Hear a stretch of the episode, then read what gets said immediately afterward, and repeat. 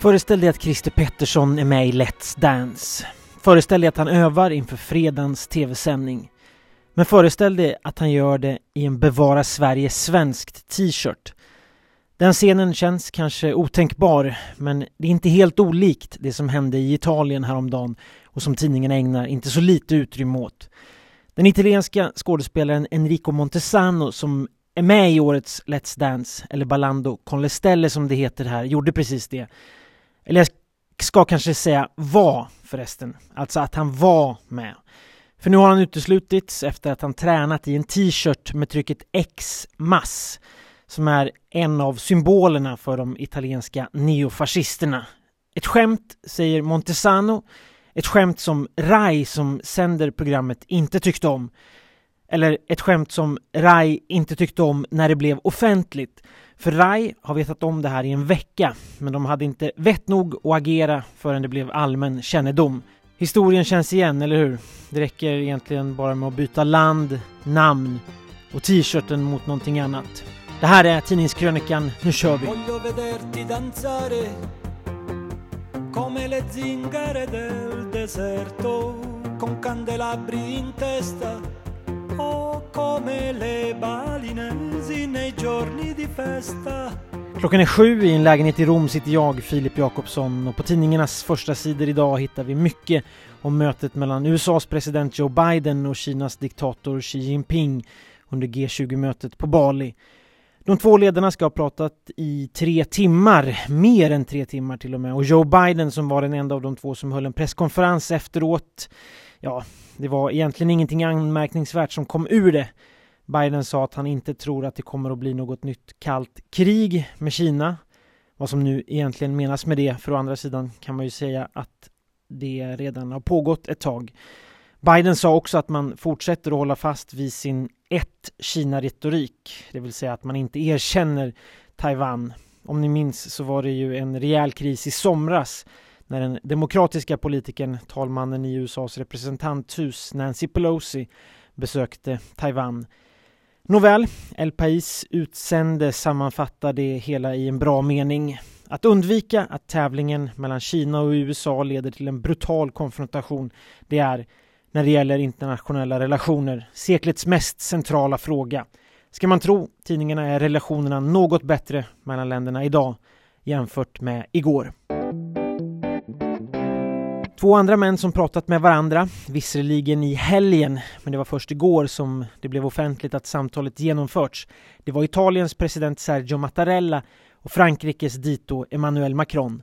Det här för att försöka värma upp den relation som frostat till sig rejält de senaste dagarna med anledning av den migrantkris som vi pratade om igår. Det hela började med att den italienska regeringen i förra veckan vägrade släppa in räddningsfartyget Ocean Viking med 234 migranter ombord i hamn på Sicilien utan istället skickade det till fransk hamn. Det här har sedan fått till följd att Frankrike retat upp sig rejält på Italien och nu förstärkt gränskontrollerna och börjat skicka tillbaka migranter som tagit sig över gränsen. Tillbaka till Italien alltså.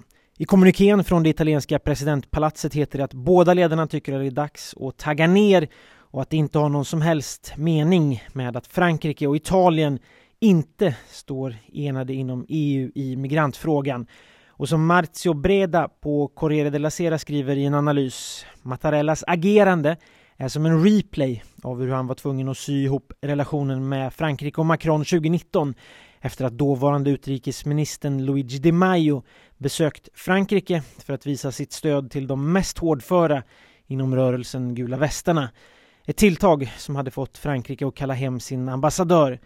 Riktigt så långt har det inte gått den här gången, inte än i alla fall. För frågan om vad som ska hända med framtida räddningsfartyg som vill lägga till i Italien, den frågan har knappast fått någon lösning. Samtidigt förnyades ju igår avtalet mellan Frankrike och Storbritannien som innebär att britterna betalar Frankrike för att stoppa migranter som försöker ta sig över brittiska kanalen. Det här tar högertidningen Libero fasta på med rubriken Avtalet förnyat. London ger 72 miljoner euro till Frankrike som dubblerar antalet poliser och bygger flyktingförläggningar. Men när det gäller oss, alltså Italien, så vill Paris tydligen att Italien ska göra allt gratis. Förresten är det tydligt att det här är en betydligt större fråga i Italien än i Frankrike. Den italienska pressen ägnar till exempel idag en stor del av utrymmet åt att diskutera vem som egentligen ringde vem. Var det Mattarella som ringde Macron eller var det tvärtom? Det här för att det då skulle ha varit ett uttryck för svaghet att vara den som ringde. Vi kan notera att Londonbörsen inte längre är Europas högst värderade aktiemarknad, det skriver El Pais idag. Parisbörsen gick igår om. Det här är ytterligare ett symboliskt tecken på hur Storbritannien krympt efter Brexit och hur landet har bytts ut av sina europeiska rivaler, skriver tidningen. 2823 miljarder dollar är det samlade värdet på Parisbörsen. 70 cent, alltså långt mindre än en euro. Så mycket kostar en kaffe på en bar i staden Biella i Piemonte. Det är samma pris som 1999 när euron infördes. Kaffen där kostade då 1500 lire. Det är Turintidningen La Stampa som besökt baren som vägrar höja priset på en kaffe. Jag skulle säga att standardpriset i Italien idag är en euro, möjligen 1,10. En espresso är en mänsklig rättighet, säger barägaren till La Stampa.